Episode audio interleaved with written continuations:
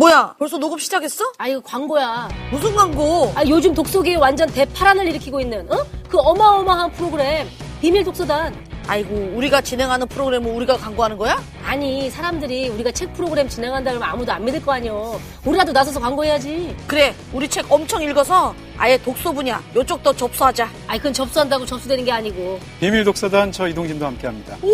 대박! 매주 화요일 4시, 11시에 OTVN에서 확 바뀐 비밀 독서단을 만나보세요. 근데 우리 잘할 수 있을까? 모르지. 하루 10분 투자로 당신의 일상에 만점이 됩니다. 언제 어디서나 바로 응용 가능한 컨템퍼러리 교양의 모든 것! 거품 있는 지적 거세를 기품 있는 지식으로 바꿔줄 비밀 독서단 현대 교양 백서의 최쌤 최사장입니다. 조쌤, 조승현입니다. 두 번째 하니까 확실히 이 리듬이 착착 맞네요. 어 그렇군요. 음, 지난주에 이어가지고 두 번째 시간인데 자체적인 평가는 어떠셨나요? 너무, 너무, 너무 재밌고 쉬웠어요. 왜냐면은 최 사장님이 컨텐츠를 다 보급을 해주시고 어 이거 아닙니다. 같이 예, 했지. 저는 이제 리액션만 하면 되는 그런 좋은 방송이었기 때문에 아이, 예, 많은 걸 배워가지고 갔다고 생각이 됩니다. 한 정말로 저는 지난 시간에 같이 얘기하면서 정말 재밌었거든요. 특히 어떤 게 재밌었냐면은 생각이 확고하시면서도 제가 했던 얘기들을 좀 통합해가지고 말씀하시려고 했던 점이 좀 굉장히 재밌었어요. 또 시청자들이 우리 둘이 이러고 있는 거 보면은 그러니까. 또 자화자찬한다 뭐 이런 얘기 나올 수 있으니까 그 정도 해두죠. 알겠습니다. 예. 이제 분위기 좋아졌으니까 여기서 이제 그대로 가죠. 좋습니다. 채, 조, 쌤의 두 번째 교양 수업. 이번 주는 지난주보다 더 풍성하게 여러분의 교양을 꼭, 꼭 비워드리겠습니다. 비워드리겠습니다. 아 이거 할 때마다 어색하네. 누가 정한 건지. 글쎄요. 네. 그러면 두 번째 수업을 위한 오늘의 과목과 예문을 살펴볼까요? 아, 또 이렇게 어두운 얘기가 나오네요. 아싸가 뭔가요, 아싸? 아싸요? 네. 아싸가 뭐더라? 어, 어, 아싸가, 아싸가 뭔가요? 아, 아웃사이더, 아웃사이더. 길어서, 예, 아싸라고 그렇게 부른대요. 음. 시대에 뒤떨어지시네요. 이거 김우국 씨가 한 걸로 알고 있어가지고. 아, 그게 예, 아니고 알겠습니다. 예, 요즘 젊은 세대들이 아. 아웃사이더를 줄여가지고 아싸라고 아싸. 해요. 예, 좀 시대에도 이렇게 쫓아가 주시고 그래야지. 아, 네. 예, 안 그러면 이제 아주 아재 소리 듣, 듣습니다. 오. 예. 뭐 혼밥, 혼술 이런 단어가 요즘 굉장히 유행하고 있어요. 그 혼자 밥도 먹고, 혼자 술도 먹고, 그러는 분들이 많아진 거죠. 예. 그 우리 주제 토론할 때 기억나세요? 우리 어떤 주제로 얘기할까 처음 얘기할 때. 아, 처음 얘기할 때? 예. 혼술 이렇게 얘기하니까 갑자기 혼숙이요? 이러면서 깜짝 놀라셨잖아요. 사실 대학생들 네. 입장에서는 뭐 이게 방송에 나갈지 모르겠지만 그 혼술은 싫지만 혼숙은 좀 아, 네, 알겠습니다. 좋아하지 아, 저는? 처음에, 처음에 혼술, 혼술 하는데 혼술이라는 용어를 정말 처음 들었거든요. 음, 혼밥은 혼자. 많이 들었는데. 그렇죠. 혼자 술을 먹는다는 얘기죠. 그래서 혼술, 그래서 저는 혼숙이라고 알아듣고서 음. 혼자 잠자는 걸 얘기하는 건가? 예, 잠은 혼자 밥 자지. 먹는 것도 서러운데 이제 혼술은 그것보다 한 단계 위 레벨. 아. 이제 술까지 혼자 먹어야 되는 그런 레벨을 얘기하는 건데 음. 뭐 요즘 SNS 상으로 보면은 혼밥 혼술 레벨 테스트라는 것까지 있대요. 혼자 밥 많이 테스트. 드시죠? 예, 그렇죠. 보통 혼자 먹죠. 예, 저도 보통 혼자 먹는데 그럼 우리가 과연 이 혼밥 혼술이 몇 레벨까지 되느냐. 저는 사실 이제 13살 때부터 부모님이랑 떨어져 가지고 어 이제 유학 생활을 했기 때문에 슬픈 얘기 하지 말고. 예, 제가 생각할 때는 혼밥 혼술 레벨이다. 그러면은 뭐 저도 뭐 이기기가 참 쉬운 상대는 아닙니다. 어. 어느 레벨 정도 된다고 근데 생각해요? 그런 레벨 테스트가 실제로 있는 거예요. 실제로 있어요. 예, 한번 볼까요? 레벨 테스트. 자, 레벨 1을 읽어 볼게요. 편의점에서 혼자 삼각김밥이나 컵, 아, 예, 이거는 혼밥도 아니죠. 뭐 이 정도는 뭐 기본적으로 매일 이렇게 먹는데. 삼각김밥이랑 컵라면 혼자 먹기? 예, 이 정도는 뭐 다 하잖아요. 이거는 뭐. 뭐 이거는 예, 네. 그죠. 우리 이제 레벨 1 clear. 오케이. 레벨 2, 학생 식당 푸드코트에서 혼자 먹기. 뭐 이것도 쉽지 그렇죠. 않습니다. 요즘은 또 푸드코스트 가면은 푸드코트 가면 이렇게 특히 이제 그 일본 라면 파는 데 같은 경우에는 이렇게 바식으로 돼 있어가지고 혼자 먹기에 전혀 어색하지 않아요. 음. 어, 그럼요. 레벨 3, 패스트푸드 식당에서 혼자 먹기. 원래 혼자 먹으러 가는 거 아닙니까? 그렇죠. 그러니까. 심지어는 그 미국에 가면 그 운전하면서 음. 그잖아요. 이렇게 운전 차 몰고 지나가면서 시켜가지고 차에서 받아서 운전하면서 먹으면서. 운전하면서 먹는 뭐 그게 원래 패스트푸드인데 그러니까. 패스트푸드는 같이 먹는 게 이상한 거죠. 우리 레벨 3도 clear. 분식점에서 먹기. 이거는 학생 때 벌써 끝냈어야죠. 이거 너무 쉬운데? 그렇죠. 음. 뭐 이제 가다가 출출하면 이제 학교에서 그래서 그냥 가가지고 뭐 떡라면 하나 시켜 먹고. 그러니까. 예, 그뭐 중학교 때 다 clear 한 거고 뭐 레벨 김밥 four. 주세요, 이렇게 해가지고. 수준이 너무 낮은데. 네. 예, 이거 좀 초보자들을 위한 레벨인 것 같아요. 중국집, 냉면집 등 일반 음식점에서 먹기. 뭐 이 정도는 돼야 이제 혼밥이라고 할 수 있지 않나. 그렇죠, 저는 이게 중국집. 레벨 1인 것 같아요. 여기까지가 전체 다. 자주 드세요, 혼자? 어, 네, 거의 혼자 먹는 것 같아요. 예, 뭐 짜장면 한 그릇 정도 혼자 먹는 거. 그러니까. 사실 뭐 낭만이라고 할 수도 있죠. 탕수육까지 시키면 조금 그런데. 전 탕수육도 시켜 먹습니다. 어, 혼자. 그래, 혼자서? 예. 어, 알겠습니다. 예, 고량주도. 어, 오케이. 예, 아예 그거는 어, 양장피에다 고량주까지 해가지고 혼자 먹어요. 중국집에서. 그다음 그다음 레벨 6. 유명 맛집이나 데이트, 어, 이제 난이도가 좀 높아지네요. 유명 맛집이나 데이트 장소 또는 전문 요리점에서 먹기. 근데 이게 제가 먹어보니까 맛집은 혼자 가야 돼요. 정말로? 예, 왜냐면 대화를 하면서 이 먹다 보면은 이 음식에 집중을 할 수가 없어요. 근데 6, 번 레벨 6번 같은 경우에는 저는 얘기하기 힘든 게 사람들이랑 같이 가도 유명 맛집이나 데이트 장소인데 안 가는데 아, 그래요? 음. 어, 뭐 저- 이건 좀 애매합니다 저는. 예, 그런 부분에 대해서는 제가 이제 오늘 소개할 책에 조금 이 내용이 들어있으니까 기대하고 계세요. 알겠습니다. 패밀리 레스토랑에서 먹기. 저는 패밀리 레스토랑 자체를 안 가기 때문에 이건 skip. 저 이건 좀 어려울 것 같은데 패밀리 레스토랑이요? 패밀리 레스토랑은 원래 패밀리랑 가라고 있는 곳이잖아요. 그러니까 이름이 패밀리겠지. 그렇죠. 그러니까. 그러니까, 뭐 애들도 데리고 이렇게 가족이 같이 가는 곳인데 음. 여기를 혼자 가면은 조금 분위기 안 맞는 것 같아서 저는 레벨 7을 못 넘을 것 같습니다. 어, 저는 패밀리 레스토랑 자체를 안 가봤기 때문에 아니, skip. 예, skip, skip. 레벨 8, 레벨 8, 찜닭, 닭갈비, 고깃집, 횟집에서 먹기. 아 이건 힘들다. 이거 그런 거 안 해보셨어요? 이제 뭐 친구들이랑 한 2차까지 네. 가가지고 술을 먹었어요. 술 먹고 나면 출출했잖아요. 근데 파토를 했어. 그 친구들 다시 부르기도 좀 애매해요. 근데 집에 딱 들어가려고 그러다 보니까 24시간 껍데기집 있어요. 아 그건 안 돼요. 왜냐면 은 그거는 사람도 아무도 없을 때잖아. 7시 8시. 근데 딱, 여기 보면은 7시, 8시라고 안 돼 있고 고기를 혼자 먹어봤냐는 거 아니에요. 음, 시간이 없으니까. 어, 그러니까 나는 레벨 8도 clear. 오케이. 예. 근데 이상하게 안 봐요 사람들이. 그러니까 12시 때에 간대. 아, 그렇지. 아무도 없을 때. 아니면은 이제 혼자 진짜 고기를 먹고 싶은데 같이 먹을 사람이 없다. 특히 우리처럼 뭐 일하고 이런 사람들은 사실 뭐 직장 동료도 없고 혼자 밥 먹을 때가 많잖아요. 그렇죠. 혼자 먹지. 근데 이제 진짜 고기를 먹고 싶어요. 그럼 집에서 이거 철판 꺼내놓고 그게 더 비참할 수도 있거든요. 그러면은 이제 어떻게 하느냐? 전 전략이 있어요. 어. 어, 책을 가지고 갑니다. 고깃집에. 예, 그래서 12시에? 한 손으로 책으로 얼굴을 가리고 이렇게 먹는 거예요. 이건 인정할 수 없습니다. 왜요? 이거, 이거 부끄럽죠. 이거 안 돼. 아, 어쨌든 해봤다는 거야. 오케이, 예, 알겠어. 해봤다는 거고. 네. 레벨 9, 이거 고난이도, 최고난이도. 술집에서 혼자 술 먹기. 술집에서 혼자 술 근데 먹기. 나는 이게 레벨 8보다 난이도가 낮은 것 같아요. 그러니까 저도 네. 술집에서 혼자 술 드시는 분들 조금 계시잖아. 그리고 뭐 이제 바 같은데 요즘 가면은 이제 혼자 먹을 수 있게 좀 분위기 좋은 바도 많고 그래요. 어, 네, 그렇군요. 요즘 트렌드예요 이게. 어쨌든- 누구를 만날 수도 있는 거 싱글이시죠? 어, 노코멘트 하겠습니다. 아 그래요? 예. 뭐 누, 누구를 만날 수도 있는 거예요 술집에서. 그러면 조쌤 같은 경우에는 레벨 9이네. 저는 뭐내 레벨 9, 제 생각에 이게 난이도가 좀 잘못 잡혔다. 아. 이거는 혼밥 혼술 초보자들을 위한 리스트지 우리 같이 매일 혼자 먹는 사람들을 위한 리스트는 아니다라는 거죠. 저는 레벨 6. 레벨 6에서 레벨 멈췄어요. 6, 레벨 6 도 괜찮네요. 그게 이제 레벨 5를 레벨 1으로 사실은 봐야 되기 때문에. 예, 이제 중급자 인정. 알겠습니다. 예. 근데 우리나라에서 갑자기 이렇게 혼밥이 대세가 되는 이유가 뭘까요? 근데 그 얘기 하기 전에 그러면 궁금한 점이 있어가지고. 예. 그러면 진짜 힘든 건 뭐가 있다고 생각하세요? 진짜 힘든 진짜 거. 이거는 좀 안 된다. 진짜 힘든 거 혼자 자유이용권 한정식. 혼자 한정식. 어, 그건 진짜 힘들어요. 그거 힘들 것 같아. 어, 그 눈치도 보여. 왜냐면은 메뉴도 2인분으로 돼 있어. 그렇죠. 음. 그러면은 2인분을 시켜놓고 1인분만 먹어야 되는데 그러면 재력도 필요하고 그리고 이게 방으로 돼 있잖아요 한정식 가면은 슬프겠다. 그 방에 혼자 앉아 있어봐요. 앞에 관념적 존재를 놓고 예, 나와 제가 볼 때는 이제. 음. 한정식이나 아니면 이자카야. 그런 건 힘들다. 네, 이자카야도 이제 방으로 돼 있기 때문에 그 방에 혼자 앉아 있는 그 고독함은 좀 견디기가 힘들 것 같아요. 아, 알겠습니다. 우리나라에서 이렇게 요즘 혼밥 혼밥 얘기가 많이 나오는 게 도대체 무슨 이유일까요? 뭐 우리 같은 사람들이야 항상 혼자 먹으니까 네. 이거 뭐 그렇게 대수롭지 않은 일 같은데 갑자기 왜 이렇게 혼밥이라는 단어가 막 이제 뜨고 있을까요? 조쌤은 어떻게 생각하십니까? 왜 어떻게 왜 이런 문화가 문제가 된다고 생각하세요? 저는 별로 문제라고 생각 안 해요. 근데 제가 생각할 아. 때는 옛날에는 같이 먹다가 음. 이게 제가 생각할 때는 문제의식이라는 거는 원래 변화가 있기 때문에 나오는 것 같아요. 그러니까 옛날에 가족이랑 먹는 것이 보통 이었기 때문에 이제 혼자 먹는 것이 외로운 거죠. 항상 혼자 먹어왔다면 그렇게 이상하지 않겠죠. 그런 얘기를 우리가 오늘 책을 통해서 할 거라 이거죠. 사실 저는 경제랑 시간인 것 같거든요. 네. 첫 번째로는 이제 시간이 없으니까 음. 자기 개발하는데 시간 다 쓰지 않습니까? 그렇죠. 젊은이들도 그렇고. 그 다음에 청장년층 같은 경우에는 직장에서 계속 일할 수밖에 없는 상황이니까 자기만의 시간을 가질 수가 없는 거예요. 그러니까 밥 먹을 때만 그나마 자기만의 시간을 쓸 수 있으니까. 아, 그래서 이게 어쩔 수 없이 같이 먹을 사람이 없어서 못 먹는 게 아니라 아니요, 그렇겠죠. 왜냐면은 나도 열심히 일하고 상대방도 열심히 일하고 아. 같이 시간을 맞출 수가 없는 문제가 음. 시간적 문제가 있고 두 번째로는 경제적 문제가 있는 것 같아요. 뭐 혼밥 쪽도 워낙 이제 논의가 많이 됐던 내용이니까 뭐 혼밥 쪽에 대해서 정치 사회적으로 알고 싶으신 분들은 역시 이제 뉴스나 시사쇼를 보시면 되겠고 우리는 또 여러 가지 책을 통해서 이 책이라는 렌즈를 통해서 이 혼밥 쪽에 이라는 사회적 현상을 갖다가 우리가 어떻게 다른 각도로 볼 수 있나 오늘 또 한번 얘기를 해보죠. 알겠습니다. 예.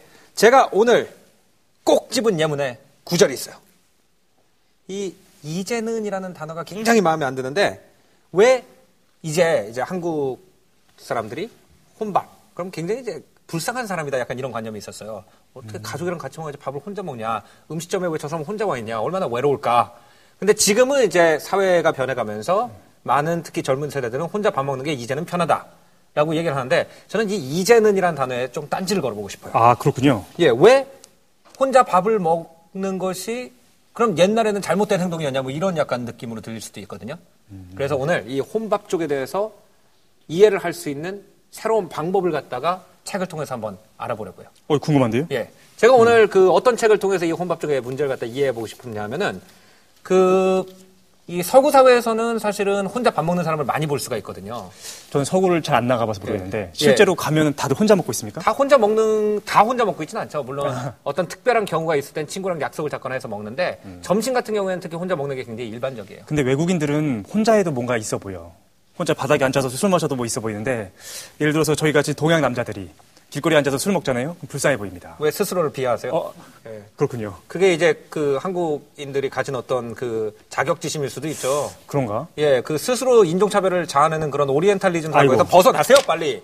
알겠습니다. 이번 예. 방송을 계기로 한번 벗어나 예, 보겠습니다. 예. 그래서 사실은 이제 서구권에 가다 보면은 뭐 공원에서 혼자 이제 샌드위치를 먹는 그런 사람들도 많이 볼 수가 있고 아니면 뭐 커피숍 같은 데도 보면 아예 혼자 먹을 수 있도록 이 테이블 자체가 유리창 쪽으로 놓여져 있는 데도 있어요. 높은 바에 있는 그런 높은 의자가 하나씩 있고 아, 그래서 이제 주- 지나가는 사람을 구경하면서 아니면 지나가는 풍경을 보면서 밥을 먹을 수 있게. 그러니까 그런 것이 당연한 거였는데 왜 이제 우리나라에서는 혼밥 쪽이라는 것이 굉장히 비참한 존재로 사회적으로 비춰질까?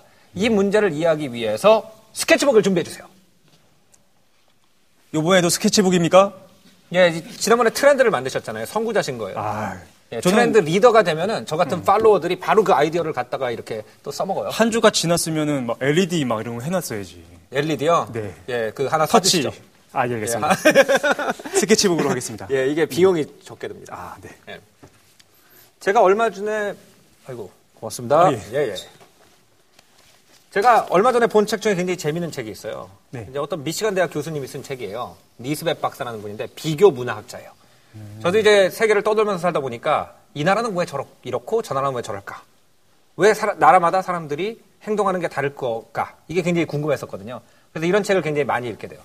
니스백 박사 같은 경우에도 이제 그 반 안에 동양인 학생도 있고 서양인 학생이 있는데 그 학생들한테 공부를 시키는 방법도 달라야 되고 채점을 하는 방법도 똑같이 하면 안 되겠다 이런 생각을 처음에 하기 시작하면서 이제 그 학생들이 그 동양권에서 온 학생이랑 서구권에서 온 학생들이랑 왜 이런 행동 차이를 보일까 이런 걸 이제 여러 가지 심리 조사를 통해 가지고 알아보신 분이에요. 굉장히 이제 재밌는 여러 가지 실험이 있는데 이 실험을 갖다가 재미로 한 두 개만 해볼게요. 어, 네. 예. 자.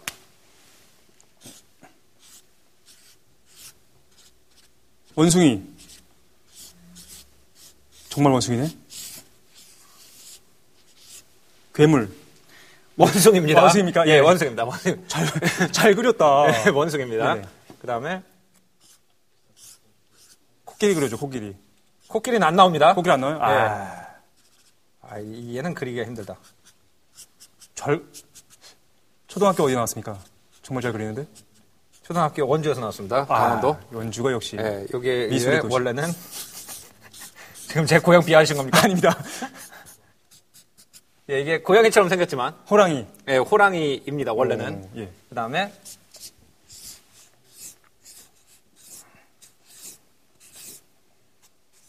자, 부채. A 바나나입니다. 바나나, 예. B, C.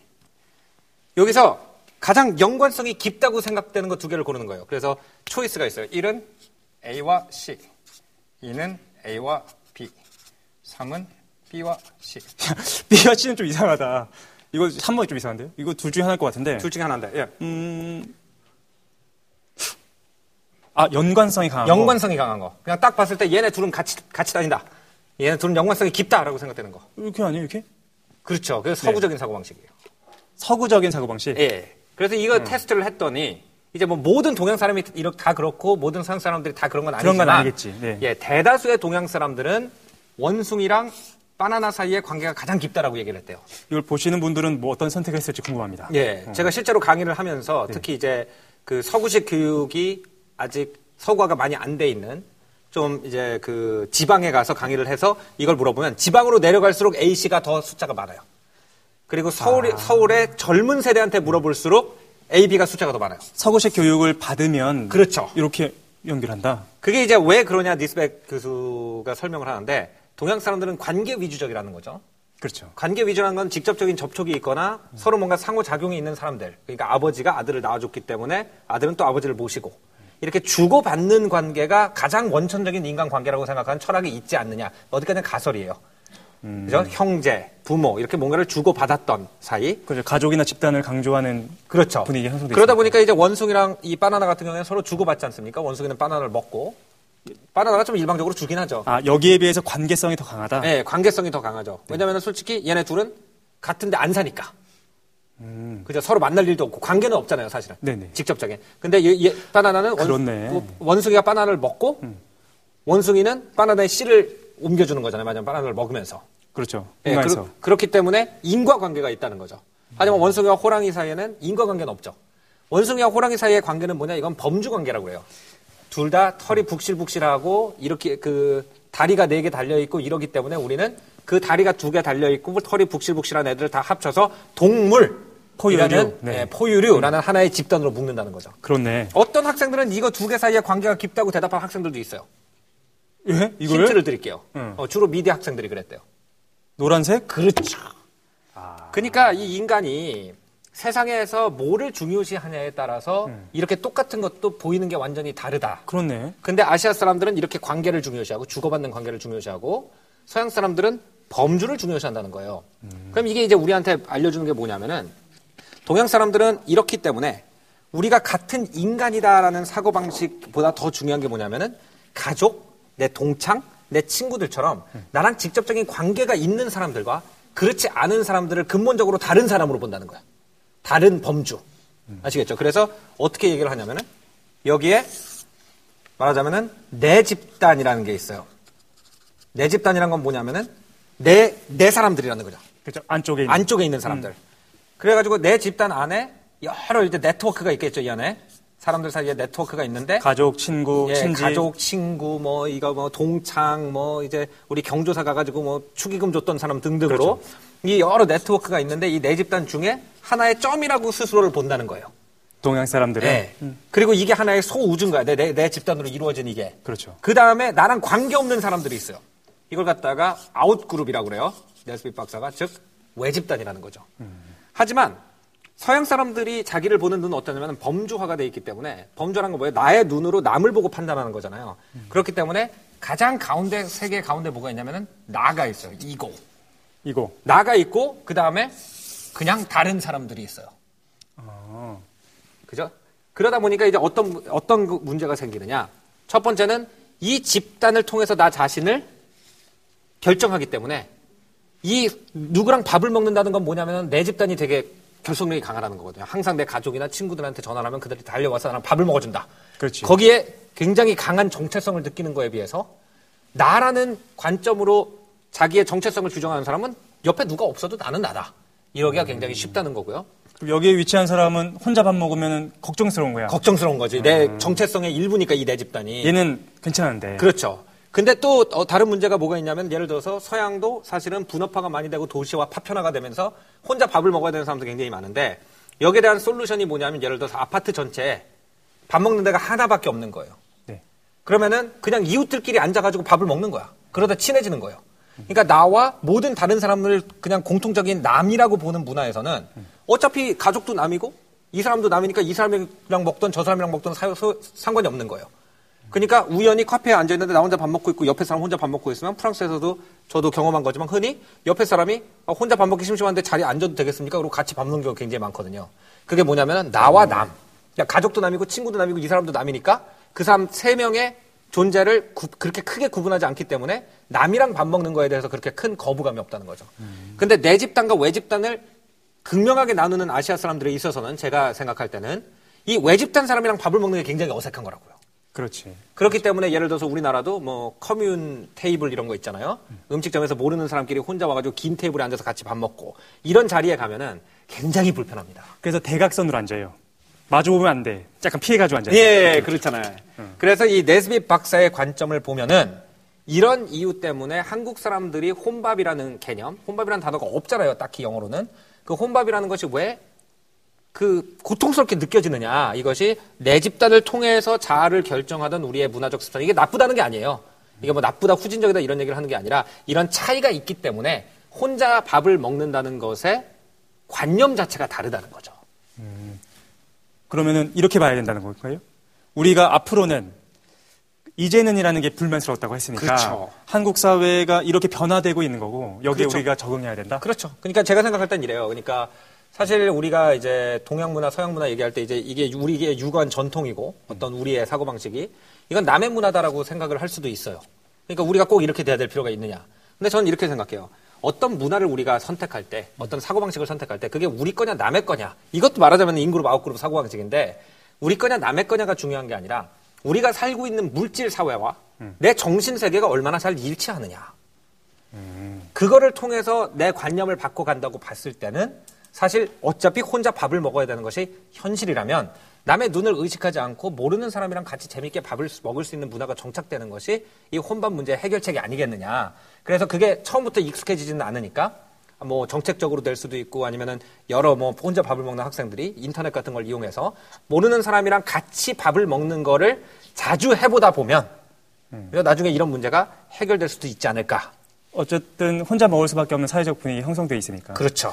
저는 이게 동의하는데 걱정스러운 거는 그거예요. 왜 우리가 혼밥 혼술에 대해서 걱정하냐면은 내 집단 외 집단 이것도 사실 되게 타당한 것 같아요. 잘 음. 이해가 되는데 강제적이기 때문에 그런 건 아닐까요? 강제적이다. 혼자 술을 먹고 혼자 밥을 먹는 사람들조차도 아직도 내 집단적인 관념을 갖고 있는데 왜 혼자 먹게 되었는가? 왜냐하면 경제 사회적인 문제로 인해서 그렇게 내몰리고 있기 때문에 우리가 그걸 좀 걱정해야 되는 건 아닌가라고 생각이 들어요. 근데 사실 저는 이제 그걸 또 어떻게 보느냐의 문제. 그러니까 지난번이랑 똑같이 부딪히는 것 같아요. 현실이냐, 어떻게 보느냐의 문제냐. 근데 저는 그것도 어떻게 보느냐의 문제인 것 같은 게 사실 이제 미국인들 같은 경우에 대표적으로 혼자 밥을 많이 먹는 사람들이고 심지어는 이동하면서 밥을 굉장히 많이 먹어요. 그죠? 차 안에서도 먹고 길거리에 돌아다니면서 먹는단 말이죠. 저는 그게 굉장히 자연스러웠어요. 그쪽에서 자라다 보니까. 그래서 하- 처음에 한국에 왔을 때 이제 강의를 하기 전에 딱 시간이 20분이 남았는데 꼽은 피자집이 있는 거예요. 근데 꼽은 피자 무지하게 좋아하거든. 그래가지고 무슨 피자? 꼽은 불익 오븐. 예, 이렇게 그, 이, 이 벽돌로 이렇게 오븐 만들어 발음을 정확히 하란 말입니다. 한국식 발음을 해야지. 예, brick oven. Brick oven, 예, 오케이. brick oven 피자를 이렇게 미국처럼 이렇게 조각으로 파는 거예요. 어. 너무 반가운 거야. 나는 갈 길이 바쁜데 사서 들고 가서 먹으면 되겠다. 그래서 피자가 이렇게 생겼잖아요. 요거를 구해서 이렇게 반으로 접었어요. 네. 접 이렇게 손으로 밖으로 잡을 수 있게 반으로 접어가지고 위에다 paper towel을 말아서 길에서 뜯어먹고 가고 있는데 사람들이 다 쳐다보더라고. 그렇지. 저는 상거지가 다 있나. 그렇죠. 그 뭐라고요? 아니야. 잠깐만. 동의를 하고 보니까 이게 어감이 이상한데요. 한국에서 낯설지. 그걸 혼자 막 뜯어먹고 가면. 상거지라고 분명히 그러시죠. 아닙니다. 그럼 들고 다니면서 밥을 먹는 사람은 상거지다. 그 하그지보다 낫잖아. 좀 위에 있다는 거예요. 그 좋은 뜻이야. 고맙습니다. 알겠습니다. 네, 어쨌든. 네. 그래서 이제 사람들이 이상하게 쳐다보더란 말이죠. 어. 근데 이것을 일종의 이제 낭만으로 보는 문화도 있었단 말이에요. 그러니까 예를 들어서 이제 제가 굉장히 좋아하는 소설가 중에 잭 런던이라는 소설가가 있어요. 저는 잭 런던이라는 소설가는 한국 사람들이 다 읽어보면 좋, 좋을 것 같아요. 어떤 내용인가요? 우리나라는 이제 약간 이렇게 그 역사도 오래되고 굉장히 이렇게 어떻게 보면은 좋은 말로 하면 이제 전통이 깊은 사회고 나쁜 말로 하면 좀 오랫동안 고착된 사회잖아요. 근데 잭 런던 같은 경우에는 이제 캐나다라는 나라가 이 유콘이라는 곳이 처음으로 개방될 때 그곳에 개썰매를 타고 가지고 개척을 하던 사람에 대한 얘기를 쓰는 사람이에요. 근데 그때 보면은 정말 그 당시 그것도 어떻게 보면은 강요당한 거잖아요. 그렇죠. 그죠? 19세기 전에는 유럽 사람들도 다 큰 테이블에 앉아서 같이 먹었는데 막 개설배 타고 다니다 보니까 뭐 먹을 게 어디 있어요? 그냥 술록 총으로 싸가지고 그 도려내가지고 그냥 그 자리에서 훈제 먹고 이런 걸 굉장히 멋있는 걸로 포장을 한단 말이에요 이 소설에서. 는 아, 그러니까 그런 것을 갖다가 아 고생스럽다 안 좋다라고 얘기할 수도 있지만 나는 혼자 먹을 줄 아는 사람이니까 멋있다. 이렇게 보면은 조금 현실을 바꾸면 좋겠지만 바꿀 수 없다면은 그런 관념을 바꾸는 것도 충분히 우리의 고통을 덜어줄 수 있지 않을까. 환경이 바뀐 거에 대해서 책임을 물을 것만이 아니라 바뀐 환경에서 적응하고 있는 사람들을 정확히 봐줘야 된다. 그렇죠. 그 사람들이 오히려 낭만적인 어떤 고독한 그 현대 사회의 주류일 수도 있다는 거예요, 오히려. 아, 근데 저는 되게 동의하는 것 같아요. 맞는 얘기인 것 같고. 예. 그, 그 비대칭적인 거를 같이 공유하는 것 같아요. 비대칭적이다는 거예요. 물질적 기반, 경제적 기반이 바뀌고 그 위에서 개인의 어떤 의식적 측면이 충돌을 하고 있는 거죠. 사회는 계속해서 개인주의적이고 아니면 독자적으로 행동할 수밖에 없게끔 몰고 있는데 그렇죠. 정신 세계는 아직도 집단을 통해서 잘그 만들어가는 그런 사회이기 때문에 그죠. 그래서 저는 이제 니스벳 박사의 책을 읽으면서 이런 생각을 했고 그러면 이 혼밥 문제를 갖다가 이 최 사장님은 어떤 책을 통해서 어떤 책의 렌즈를 통해서 보면 좀 도움이 될 것 같으세요? 책은 이- 조금 이제 참고서 때 좀 얘기하고 저도 이론에 대한 얘기를 좀 해보려고 해요. 이론적인 얘기. 예. 근데 이걸 좀 철학적인 좀 측면으로 연결시켜서 얘기할 수 같아요. 철학. 야, 그렇죠. 멋있네요. 어떤 철학인가요? 한국 사람들한테 익숙하기도 하면서도 익숙하지 않은 개념 중에 실존주의라는 개념이 있습니다. 잠깐만요. 지금 혼밥 얘기랑 실존주의를 갖다 연결하시겠다. 아, 한번 막 엮여보게. 그러니까 혼밥 혼밥이랑 아, 장폴 대충- 대충 엮여. 사르트르와 어. 까뮤의 철학을 갖다가 연결을 그렇죠. 하신다고요. 그렇습니다. 이거는 아마 이 여러분 비밀 독서단에서밖에 볼 수 없는 인류 역사상 처음. 인류 역사상 처음 조합일 거예요. 그렇죠. 그 혼밥 문제를 갖다가 까뮤와 사르트를 통해서 본다. 그렇습니다. 어떻게 풀지 굉장히 기대되네요. 걱정됩니다, 저도. 예, 걱정되셔야 될 것 같아요. 그래서 어떤 제가 순서로 한 진행. 사르트로 하거든요. 어, 정말? 아니요. 어떻게 진행할 거냐면은 먼저 실존주의에 대해서 왜 우리가 낯서냐면은 익숙하면서도 낯서냐면은 우리가 항상 무엇인가를 배울 때 통시적인 측면에서 접근합니다. 그걸 구분할 줄 알아야 돼요. 통시적인 것 그리고 공시적인 것을 좀 구분해야 되는데 또 이거 소스로 이름까지 나오나요? 어, 소시르가 이거죠. 예. 근데 그걸 좀 적용해서 예. 통시성과 싱크로닉, 다이아크로닉, 통나무. 맞습니다. 예. 어, 그거 통- 다 아는 얘기니까 지나가시죠. 아니 보통 잘 몰라서 통시적이라고 하면 우리가 시간성을 좀 고려한 걸 얘기해요. 역사적 순서에 따라서 음. 공시적이라고 하면 시간적인 것을 좀 배제하고 그 상황에서의 분석을 시작하는 거죠. 한국 사람들은 무엇인가를 공부한다라고 하면 항상 통시적인 걸 먼저 생각하게 됩니다. 제가 대표적인 예네요. 아 그러세요? 아까 양반 얘기부터 이렇게 이어져 나가고. 아 그럴 수도 예, 있다. 이것도 뭐 하- 카우보이 얘기도 나오고 혼밥 얘기하는데 제가 대표적인 통시적인 예, 선입견을 가진 사람이다. 선입견은 아니고 같은 방법인데 한국 예. 사람들한테는 통시적인 게 좀 익숙해가지고 그러다 보니까 실존주의가 왜 익숙하면서도 낯서냐면은 계속해서 실존주의를 배울 때 우리가 고등학교 때도 배웁니다. 대학교에서 배우고 항상 역사적인 걸 봐요. 사르트르에서부터 시작해가지고 뭐 까미도 보고 카프카도 보고 여러 가지 막 계속 보는 거예요. 그러다 보니까 실제 개념이 뭔지는 모르는 상태에서 사람들의 이름만 자꾸 외우게 된다. 그리고 순서만 아는 거죠. 그러니까. 어, 그 전엔 낭만주의가 있었고 낭만주의가 현대주의로 넘어가는 시점에서 뭐 이렇게 이렇게 배웠잖아요, 우리 다. 그래서 막상 실존주의가 무엇인가라고 얘기하면 말하기가 쉽지가 않아요. 예, 근데 그 제가 어떤 철학 교수님한테 물어봤거든요. 프랑스인 철학 교수님한테 실존주의가 뭐냐고 물어봤는데 그분도 잘 모른대요. 왜냐면 그게 맞는 말일 수도 있어요. 우리가 엄밀하게 실존주의가 무엇인지를 얘기하기 시작하면 얘기하기 어렵습니다. 예, 시간이 짧기 때문에. 그, 그것도 그렇고 사람마다 사용한 실존주의라는 어휘를 사용하는 방식이 너무 다양했어요. 음, 그러면 이제 최 사장님은 어떤 방식으로 실존주의를 해석하시길래 이게 혼밥에 대한 어떤 렌즈가 될 수 있다고 그래서 생각하시는지 개인적으로 한 실존주의가 어떤 건지에 대해서 우리가 철학을 공부한 사람들이 아니니까 이걸 그렇죠. 보시는 분들이 그래서 예. 간단하게 정리를 좀 해보려고요. 예, 예. 저는 어디에서 이것들을 좀 찝어왔냐면은 아까 예문에 뭐 이런 것들이 있었죠. 혼밥이 편하다. 그런데 사람들이 이상하게 보고 있다라는 그렇죠. 거예요. 그게 우리 같은 사람이잖아요. 그러니까 예. 그거를 좀 찝어서 실존주의에 대한 얘기를 좀 해보겠습니다. 그래서 실존주의를 크게 두 가지로 나눠서 좀 설명할 거예요. 첫 번째 실존주의의 개념적인 설명을 할 겁니다. 실존주의를 대략 이렇게 볼 수 있다라는 거죠. 두 번째로는 실존주의를 실존주의를 이해하기 위해서 그거와 좀 반대되는 거, 좀 대비되는 걸 좀 봐야 될 것 같아요. 그래서 구조주의에 대한 것도 같이 한번 알아보려고요. 실용적인 측- 혼밥에서 구조주의와 실존주의의 대립까지. 그래서 간단하게 알아볼 거예요. 예. 왜냐하면 이미 이걸 시청하시는 분들도 그렇고 어느 정도 실존주의가 뭐다라는 거에 대해 대략적으로 알고 채널 계시니까 돌리셨을 수도 있어요. 실존주의라는 단어가 나와가지고. 놀랍게 재밌을 예, 겁니다. 그러니까 바로 수준을 이렇게. 아니 그렇진 않아. 왜냐 왜냐면은 사람들은 이미 많은 지식을 갖고 있어요. 예, 예. 근데 그 지식이 좀 정리 쉬운 단어로 해주면 네, 연결을 쉬우니까. 딱 연결을 딱 해서 그렇죠. 예, 집합시켜 주시면 되는 거니까. 그래서 실존주의 개념 설명 그리고 구조주의랑 비교한 다음에 이거를 혼밥에 대한 문화, 예. 혼밥 혼술에 대한 문화로 연결시켜서 내용을 정리해 보도록 하겠습니다. 예. 그러면은 스케치북을 잠깐 내려보면 아, 또 준비해가지고 왔어. 그러니까 준비성이 철저해야지. 아니, 이게 학교에서 보면요. 꼭 다 같이 숙제를 안 하면 안 혼나는데 꼭 숙제를 해오는 학생이 한 명이 있다. 그러니까. 그래서 그 사람 때문에 맨날 혼나요. 학생 지금 둘 중에 한 명이 둘 중에 한 명이. 둘 중에 한 명이 네, 그래가지고. 아, 이러면 제가 뭐가 됩니까? 어, 아니 형 그림 잘 그리던데 뭘? 원숭이가 괴물이라며. 아, 어쨌든 괴물- 어, 괴물 같은 원숭이에서? 존재로. 존재로. 예, 존재로. 맞습니다. 그 여러 가지 사람들이 실존주의를 얘기하죠. 사르트르가 대표적이고 사르트르는 어디에서부터 그 이론적 배경을 가져오냐면은 하이데거나 후설로부터 가져오기도 합니다. 음. 근데 재밌는 건 우리가 뒤에 여러 가지 사람들을 묶어요. 키에르 케고르, 야스퍼스, 하이데거나 후설이나 사르트르나 까미나 다 실존주의를 묻게 되거든요. 음. 그런데 서로 서로 시- 자기가 실존주의자가 아니라고 얘기해요.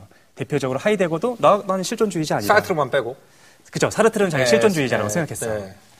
어쨌든 다양한 사람들이 얘기하는 거에서 어려운 건 그겁니다. 두 가지 개념을 알아야 돼요. 첫 번째는 실존이 도대체 무엇인가에 대해서 알아야 될 것 같고 실존과 항상 엮여 있는 개념 중에 하나가 부조리라는 개념인데 그 두 가지를 어떻게 볼 수 있는가를 간단하게 네, 좀. 아주 좀 알아듣기 쉽게. 왜냐면 제가 여기 제작진들이 표정을 보니까 벌써 실존주의, 구조주의 그러니까 수능 생각이 나고 대학 리포트 생각이 나면서 이렇게 눈이 무거워지거든요. 그러니까 그러면 안 돼. 정말 재밌게 설명을 안 해주시면 제가 끊어버릴 겁니다. 현실에서 현실을 이해하기 위한 가장 중요한 개념인데도 불구하고 우리가 어렵게 배운 거예요, 너무. 음. 얘도 답부터 얘기합니다. 결론부터 얘기하면 실존이라는 것이 도대체 무엇인가 이렇게 얘기할 수 있어요. 실존주의는 존재론에서부터 시작하는데 존재론이라는 것은 존재가 무엇인가에 대한 탐구를 얘기합니다.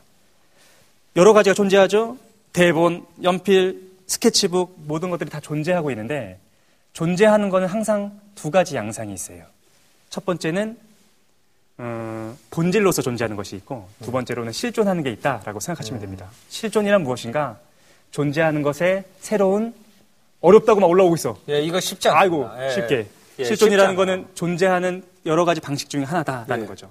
그럼 여쭤볼게요. 존재자들한테 한번 다가가 보는 거죠. 첫 번째, 첫 번째 존재 여러 가지가 있죠. 누구한테 다가갈 거냐면 의자에 한번 가보겠습니다. 의자, 의자입니다.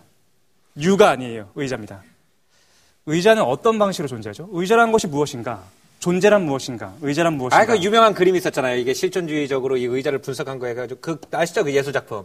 실제 의자가 있고요. 음. 작품이 오른쪽에 의자의 의자에서 의자가 이것이다라고 사전에 나와 있는 그 구절을 갖다가 복사해가지고 옆에다 붙여놓은 작품이 있어요. 어 그래요? 그래서 우리가 과연 의자가 뭔지를 머릿속에 알고 있기 때문에 이게 의자라는 걸 알아보는 거냐, 아니면 의자가 이게 의자라는 걸 이걸로 설명한 거냐. 이것은 파이프가 아니다를 말하는 건가? 아니요, 어쨌든 그 작품이 있어요, 어쨌든. 오케이, 예, 알겠습니다. 그래서 그거 보고 말씀하시는 줄 알고 어, 예, 좀 거들으려고 그랬는데 모르시는군요. 그렇습니다. 예. 의자, 의자부터 볼게요. 의자라는 존재부터 볼 거예요. 의자는 어- 무엇인가? 라고 했을 때, 의자는 뭡니까? 기본적으로 앉는 것이죠. 그렇죠. 앉는 것. 이게 의자의 존재 방식인 거예요. 돼지한테도 물어보는 거죠. 돼지란 무엇인가? 아, 또 이거, 이게 어쩌다 보니까 예술 경쟁이 붙게 돼가지고, 예. 돼지는 먹는 것인 거죠. 모든 존재하는 것들은 아니, 살아있는 돼지를 그려놓고, 이렇게 귀엽게 그려놓고 이걸 먹는 것이라고. 먹는 거. 돼지는 거부할 수도 있죠. 내가 왜 먹는 거냐라고 얘기할 수도 예, 있는데 예. 어쨌든 돼지는 먹는 것이다라는 거죠. 예. 이게 바로 본질입니다. 의자의 본질은 앉는 것이고 돼지의 본질은 먹는 거죠. 얘네들은 어떻게 존재하고 있는가? 본질로서 존재하고 있다는 거예요. 본질은 너무 중요합니다. 예를 들어서 의자로부터 앉는 것이라는 본질을 제거해 보는 거예요. 부서진 의자라서 못 앉아 모서리밖에 없어가지고. 그럼 그 의자는 본질을 상실하게 됐고 그 의자는 폐기 처분해야 됩니다. 왜냐하면 더 이상 의자라는 본질을 안 갖고 있으니까. 음, 그래서 이 말셀 두샹이라는 예술가가 그 화장실에 변기통을 뜯어가지고 올려놨을 때그 예술 작품이 되는 것이 그 변기에서 변기의 본질성을 제거했다. 더 이상 그 안에 내가 소변을 볼수 그렇죠. 없다. 그렇지. 이런 얘기군요. 돼지도 마찬가지입니다. 돼지를 못 먹게 됐어요. 구제역에 걸린 거야. 네. 그럼 우리는 돼지를 어떻게 합니까? 먹는 것으로서의 본질을 없어졌기 때문에. 폐기 처분하는 예, 거죠. 예, 예. 그렇죠? 본질은 존재자한테 굉장히 중요한 거예요. 그러면 세 번째 존재도 있겠죠? 누가 있을 거냐면은 인간이 있을 겁니다. 인간은 도대체 뭐죠? 인간의 본질은 뭡니까? 인간의, 인간의 본질. 본질. 어, 이런 얘기하기 시작하면 이제 너무 깊고 이제 외로운 철학적인 이런 영토로 들어가야 되기 때문에. 그러니까 고대 그리스에서부터 계속 이 문제로 싸우는 거예요. 인간이 도대체 뭐냐? 인간의 본질은 뭐냐? 그래서 누군가는 피조물이다. 아니면 국가의 국민이다. 노동자다. 여러 가지 인간의 본질을 막 찾아간 거죠. 어머니의 아들이다. 친구다. 학생이다. 본질들이 계속 있기 시작합니다. 음. 그럼 우리가 인간한테 붙어 있는 다양한 본질들이 있겠죠? 친구고, 학생이고, 가족인 본질들이 있을 겁니다. 그럼 이걸 하나씩 하나씩 제거해 보는 거예요. 의자나 돼지의 본질을 우리가 제거했던 것처럼. 친구도 아니야. 가족이란 것도 없어. 학생도 아니야. 국가로부터 나왔다는 거죠. 그럼 뭐가 남느냐? 그러면 이걸 이제 조쌤이라고 해봅시다. 조쌤, 왜 내 가족과 친구를 뺏어갑니까? 잃어도 괜찮아. 안 괜찮아요. 아니, 조쌤을 그럼 우리가 어떻게 해야 됩니까? 폐기 처분해야 되나요? 묻어가지고, 묻어? 안 되잖아요. 인간한테 모든 본질을 다 제거해도 인간을 폐기 처분할 수 없다는 거죠. 인간은 본질로서 존재하지 않는다는 것을 우리가 알기 시작한 거예요. 그러면서 이러한 방식, 이러한 존재 방식, 본질로서 존재하지 않는 존재 방식을 우리가 실존이라는 이름을 붙이기 시작했습니다. 그게 혼자 밥 먹는 거랑 도대체 무슨 관계가 있나요? 이제 좀 연결시켜 보려고요. 예. 첫 번째로 우리가 실존주의를 간단하게 알아본 거예요. 예. 그래서 이렇게 보면 됩니다. 정리해 볼게요. 정리. 존재는 두 가지 양상이 있다. 본질로 존재할 수도 있고 실존으로 존재할 수도 있고. 근데 주의해야 될 점은 하- 꼭 분리되어 있는 건 아닙니다. 의자한테도 실존적인 측면이 있고 인간도 본질적인 측면이 있는 거예요. 그런데 이제 장폴 사르트르는 뭐라고 얘기하느냐? 인간은 본질에 앞서 있는 존재다라고 얘기하는 거죠. 본질적인 측면도 있지만 그것보다는 실존적 측면이 더 강하다라는 얘기를 하게 됩니다. 이게 실존주의에 대한 개념적 설명이에요. 부조리에 대한 얘기를 간단하게 하면 인간은 그래서 어떤 존재가 되느냐? 스케치북 하나 써볼까요? 인간은 이런 존재가 됩니다.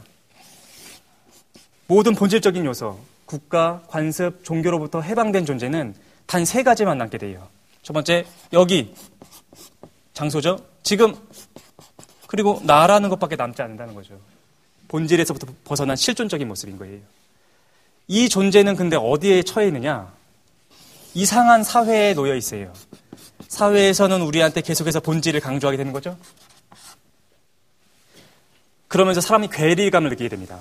나는 본질로서 규정되지 않는 존재인데 계속해서 사회가 나한테 본질을 요구하고 비합리적으로 작동하게 된다는 거죠.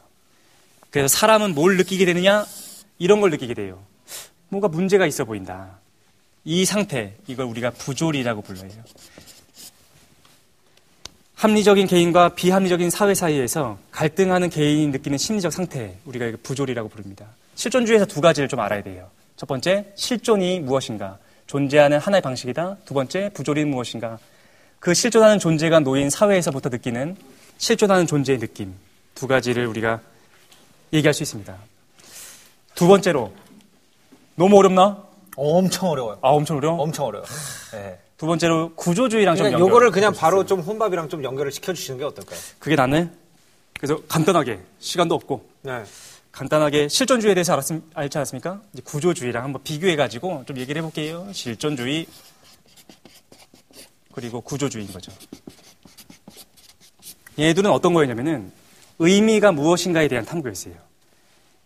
아주 단순하게 얘기할게요. 아주 단순하게 얘기하면 실존주의는 이렇게 생각했어. 누구한테 의미가 있는가?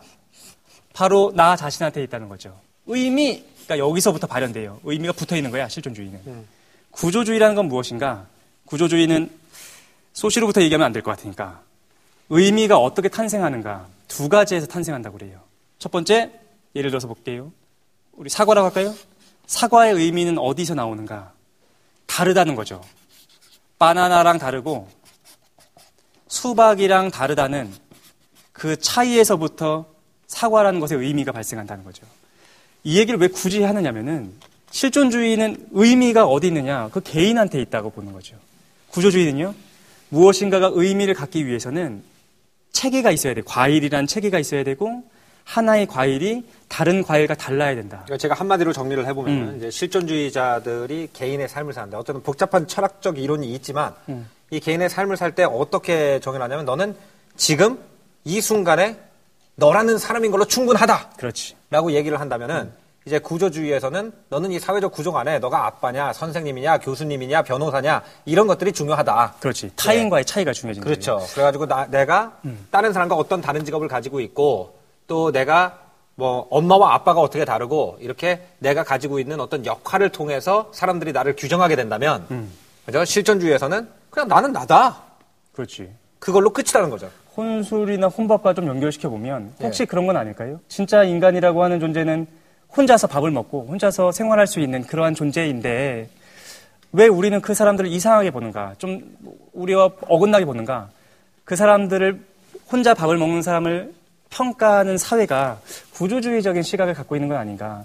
쟤는 의미가 없어. 왜냐하면 사회적 관계, 가족들과 친구들과 밥을 먹어야 되는데 혼자 먹고 있는 거에 대해서 의미가 없다고 보는 것은 아닌가. 그런 생각이 좀 들었습니다. 제가 볼 때는 이제 최 사장님이 제가 아까 박- 쉽- 쉽게 했던 말을 굉장히 어렵게 어려워? 예, 굉장히 어렵게 음. 똑같은 말을 하신 것 같아요. 아, 그래요? 예, 그러니까 음. 이 관계, 인간의 관계 안에서 내 역할이나 내 가치가 주어진다면, 음. 그죠? 혼자 먹는 것이 굉장히 비참한 것이지만, 만약에 가치가 내 자신한테 있다면, 혼자 밥 먹는 것은 그냥 인간으로서 배가 고프니까 밥을 먹는 거다. 거기서 끝이라는 거예요. 그렇지. 예. 오늘 내가 한 그래서- 얘기랑 뭐가 달라요? 그걸 이제 철학적인 측면에서 한번 접근해 볼 겁니다. 아. 근데 이 두 가지 관점, 혼자 밥을 먹는 걸 괜찮게 보는 관점이나 아니면 혼자 밥을 먹는 걸 이상하게 보는 관점이나 어떤 게 틀리고 맞고의 문제는 사실 아닌 것 같아요. 근데 우리가 그거의 철학적인 배경이나 그 사람은 이상하게 볼 권리가 있고, 나는 그 사람의 눈을 의식하지 않고 맛있게 삼겹살을 혼자 굽고 소주를 혼자 따를 권리가 있는 거죠. 그렇죠. 음. 그런데 이건 좀 주의하고서 좀 갔으면 좋겠어요. 어떤 걸 주의했으면 좋겠냐면은 이런 얘기. 혼자 밥을 먹고 혼자 술을 먹는 사람들이 나름대로의 의조, 의미가 있고 실존하고 있는 존재다. 라고 얘기할 수 있는 거는 조쌤이나 저나 아니면은 이걸 보고 있는 시청자들은 그렇게 판단할 수 있을 거야 하는 생각이 들어요. 하지만 누구는 절대로 이렇게 판단하면 안 되냐면은 국가나 정부는 이렇게 판단하면 안 돼요. 국가나 정부가 만약 이렇게 보는 거죠. 혼자 밥을 먹고 혼자 술을 먹는 행위는 너 나름대로의 의미가 있다라고 말하는 것처럼 무책임한 건 없다. 국가나 정부는 어떻게 해야 되느냐? 그들이 혼자 밥을 먹게 된 것이 어떤 구조적인 문제가 있는가, 어떤 경제적인 한계 속에서 그렇게 형성이 됐는가에 대해서 파악하고 그들의 문제를 해결하기 위해 노력해야 된다. 그래서 국가나 정부는 구조적인 측면에서 사회 문제, 혼밥이나 혼술 문제를 접근해야 되는 건 아닌가 그런 생각을 좀 했습니다. 그거는 기본적으로 혼밥이나 혼술을 괴로워하는 사람들이 음. 예를 들어서 그렇다면은 옳다는 얘기가 되는 거 아니에요. 그러니까 그걸 사회 전체가 예를 들어서 그걸 나쁘게 봐야만 그거를 문제라고 규정을 하고 고칠 수가 있는 거잖아요. 그럼 또 구조주의에 빠져드는 거죠. 아니 국가나 정부, 사회를 얘기하는 것이 아니라 음. 국가나 정부처럼 경제적인 문제를 해결할 수 있는 능력을 갖고 있는 집단은 음. 절대로 개인들이 혼자 밥을 먹고 술을 먹는 행위에 대해서 정당화해서는 안 된다는 거죠. 노력해야지. 네. 근데 뭐 아까 말씀하신 것처럼 이제 우리가 통시적인 개념으로 계속 실존주의를 접근해 왔기 때문에 음. 사실 갑자기 이렇게 얘기를 하면 사람들이 굉장히 어려워할 수 있어요. 그래서 이제 실존주의라는 게 제가 생각할 때는 이제 통시적으로 한번 설명을 해볼게요. 실존주의에 대해서. 어. 그러니까 저는 이렇게 생각을 해요. 그러니까 어 1차 대전과 2차 대전이라는 두 엄청나게 충격적인 전쟁을 겪으면서 유럽 사람들이 이런 생각을 하기 시작했다는 어떤 전체적으로 책을 읽어보면 그런 느낌이 나요. 그러니까 예를 들어서 헤르만 헤스의 다미안에서부터 시작해가지고 쭉 1차 대전 이후에 써여진 책을 보기 시작하면 우리가 그 전까지는 이제 유럽 사람들이 자기네들의 철학, 어떤 그 기독교와 공리주의와 이런 거에 기반해가지고 만들어 놓은 그 인권 철학이라든지 이런 것들이 굉장히 훌륭한 시스템이라고 생각하고 있었다고요. 그래서 19세기에 그 19세기 초반에 젊은, 젊은 작가들이 쓴 글을 보면은 사회는 완벽하다. 우리는 이제 유럽 사회가 드디어 인간이 어떻게 살아야 되는지를 완벽하게 알게 되었고, 다른 이제 말하자면 후진국들이 우리를 따라하게 문명화시키는 것만 남았다. 이제 그, 이제 그 논리를 이용해 가지고 식민지 침략도 하고 그랬지만, 그렇게 믿는 사람도 굉장히 많았다는 거예요. 근데 1차 대전, 2차 대전을 겪으면서 갑자기 멘붕이 온 거예요. 말하자면. 우리가 정말 세계에서 가장 도덕적이고 가장 훌륭한 사람이라고 생각했던 우리 유럽 백인들이 세상에서 가장 끔찍한 이런 사고를 낸 이유가 도대체 뭐냐? 여기에 대해서 이제 고민을 하기 시작하고 그 다음에 2차 대전 때 히틀러의 나치 학살을 보면서 제가 생각했을 때는 이 히틀러가 같은 인물이 동양에서 나왔거나 아니면 아프리카에서 나왔다면은 유럽 사람들이 걔네는 그럴 수도 있어라고 생각했을 수도 있어요. 사실 그 당시 관념으로는. 하지만 가장 과학이 발전하고 가장 많은 철학자를 내고 엄청난 문학적 전통을 가진 백인 국가가 저런 야만성으로 빠져들을 수 있다는 것은 우리가 뭔가 세상을 바라보는 눈이 심각하게 잘못됐다. 그래서 그 원인을 갖다가 파헤치기 시작하면서 제가 생각할 때는 많은 철학자들이 이제 왜 그런가라고 생각을 해보니까 사람들이 자기를 갖다가 어떤 단체 일부, 어떤 구조의 일부라고 보는 것이 문제다. 그러니까 내, 나는 나다라고 생각하면은 나치처럼 우르- 그 제- 자기 혼자 생각을 했으면 나치처럼 유태인 잡아가지고 수용소에서 보내는 일은 안 했을 텐데 나는 독일인이기 때문에 독일인과 유태인의 차이로 나 자신을 정의했기 때문에 유태인들한테 그런데 끔찍한 행동을 하고 누나가 깜짝하지 않을 수 있었다. 이런 것 때문에 이제 이게 생겨난 것이 아닌가. 그래서 그런 역사적 배경에서 생겨난 거, 그 어떤 그런 사고 방식이 꼭 2016년대 한국 사람이 이렇게 깊이까지 이해할 필요가 있느냐. 뭐 이런 것에 대해서 조금 질문을 하고 싶거든요. 그래요? 그러니까 우리도 그거를 우리는 2차 대전 같은 끔찍한 전쟁을 내거나 그런 치명적인 철학적 실수를 한 적은 없단 말이죠. 사실 아직까지는. 근데 파시즘에 대해서 생각해야 돼요. 전체주의나 파시즘이라는 것이 어떻게 발현되는가. 세계대전 당시에 파시즘이 발현됐던 이유는 경제적인 이유예요. 되게 단순해요.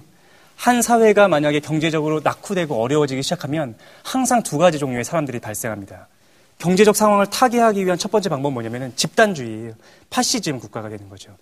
나의, 내 집단을 남겨두고 외 집단을 제거함으로써 경제적으로 극복해 보려는 입장. 두 번째로는 공산주의가 탄생이에요. 조금 더 분배를 강조함으로써 이 사회를 먹고 살게 해보자라는 거죠. 그거는 역사의 항상 반복이라고 생각해요. 한국 사회도 어려움에 처해 있어요. 경제가 어려워지고 저성장 시대에 돌입하면서 어떤 문제가 발생할 거냐면 한국도 어쩔 수 없이 두 가지 모습이 나타날 수밖에 없습니다. 첫 번째는 배타적인 파시즘적인 모습이 나타날 수도 있고 두 번째로는 분배를 강조하는 입장이 더 강조될 수도 있다는 아니면 거죠. 역사에서 더 흔한 세 번째 방법도 있죠. 어떤 거? 사람들이 그냥 뿔뿔이 흩어져 가지고 돈벌 수 있는 대로 퍼져 버려 가지고 정체성과 문화가 소멸되는 것이 훨씬 더 흔하죠, 사실은. 그러니까 실크로드에 수많은 왕국들이 있었는데 그 나라들 지금 흔적도 없잖아요. 왜? 거기서 벌어먹고 살기 힘드니까 개별적으로 벌어먹고 있는 데를 찾아서 다 이주해 버리고 거기는 텅텅 빈 사막이 돼 버린 거죠. 그것이 사실 역사적으로 보면 가장 흔한 경제 위기에 대한 대책이죠. 개인별로 봤을 때는. 이것은 일단 구조주의적인 사고방식이 깔려 있었기 때문에 그 집단 안에서 문제를 해결해야 됐고 그 집단 안에서 문제를 해결해야 될 때 파시즘이 나오는 거죠. 음, 그래서 그, 마- 맞는 말이에요. 그래서 우리가 왜 우리가 이 시간에 실존주의나 구조주의에 대한 얘기를 어렵게 들어가느냐? 그것이 철학적인 배경이기 때문에 붕 떠 있는 얘기가 아니라 현실을 이해하기 위한 좋은 시선이 되는 건 아닌가라는 좀 생각했습니다. 예. 근데 이제 이런 뭐 철학적인 관점도 좋고 비교 문화적인 관점을 통해서 이제 여러 가지로 볼 수가 있는데 사실 우리가 이제 책쇼다 보니까 뭐 저도 이제 책을 한 권 얘기를 했고 책을 얘기를 했지만 진짜 이런 혼밥에 대해서 좀 어떤 시사점을 줄 수 있는 책또한권 소개해야 되지 않겠습니까? 그렇습니다. 예, 그럼 책 얘기를 하기 전에 일단 스케치북을 좀 빼주시고요. 사라져라! 사라져! 어, 예, 사라지고 있습니다. 사라지고 책이 나타나죠. 네, 어유 이것은 마술. 바뀌었습니다. 예. 이걸 가지고 오신 거예요. 이방인을 가져왔어요. 예, 알버트 캐뮤의 레통제. 이방. 어, 발음 좋은데? 예. 음. 근데 이 최 사장님이 가지고 오시는 책 중에 어떤 특징이 있는 것 같아요. 어.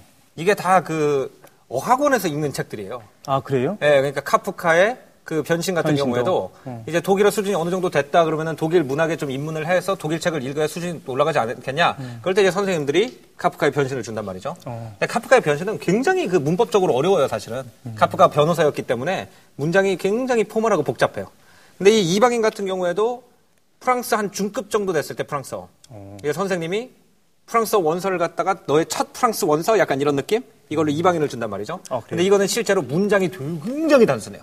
어. 그러니까 내용은 굉장히 깊은 책인데 이게 독자 여러분이 좀 읽어보기가 좀 쉬울 거예요, 이게 오히려. 왜냐하면 이거는 내용은 굉장히 깊은 내용이지만 문장 자, 자체가 굉장히 단순하고 프랑스의 여러 가지 복잡한 시제라든지 뭐 동사 변화가 좀 덜 나오는 편이에요. 그래서 이 책을 갖다가 프랑스 중급자들한테 꼭 읽어보라고 그러거든요. 근데 그런 좀 어학원에서 이제 기초 소양으로 읽히는 책들을 굉장히 좋아하시는 것 같아요. 어, 저는 어쨌든 실존주의와 연결돼 있어가지고 이방인을 가져왔는데 근데 이 아까 말씀하신 이제 그 사르트르의 실존주의하고 까뮤의 실존주의는 조금 이제 차이가 있잖아요. 많은 차이가 있죠. 게다가 이제 사르트랑 까뮤가 제가 생각하기에는 이제 실존주의라는 건 우리가 21세기에 1970년대에 유행하던 어떤 프랑스의 분위기를 얘기하는 단어 같아요. 사실 제가 볼 때는. 그렇게 볼 수도 있죠. 예, 왜냐하면 사실 까뮤나 사르트르한테 당신네들이 같은 사조다? 그러면 이 사람들은 난리를 폈을 거란 말이에요. 실제로 까미 같은 경우에는 자기는 실존주의자가 아니다라고 얘기했고 네. 나는 실존주의 그 다음에 태어났다라고 얘기했었거든요. 네. 그러니까 우리가 실존주의가 무엇인지에 대해서 얘기하기 좀 어려운 이유가 사실 거기 있어요. 사람마다 사- 그 학자마다 그리고 작가마다 사용하는 방식이 너무 달라서 그리고 이제 까뮤 같은 경우에는 이제 그 사실은 실존주의라는 단어를 사실 뭐 발명한 사람이라고 하면 살트르가 발명했다고 봐도 무관하잖아요. 그렇게 볼 수도 예, 있죠. 실존주의는 인간주의다라는 책을 통해서 이제 그 단어가 사람들의 뇌리 속에 박히게 됐으니까. 근데 제가 어디서 이제 들은 얘기인데 어떤 그 프랑스 문화 라디오 그 프로그램을 보다 들은 얘기인데요.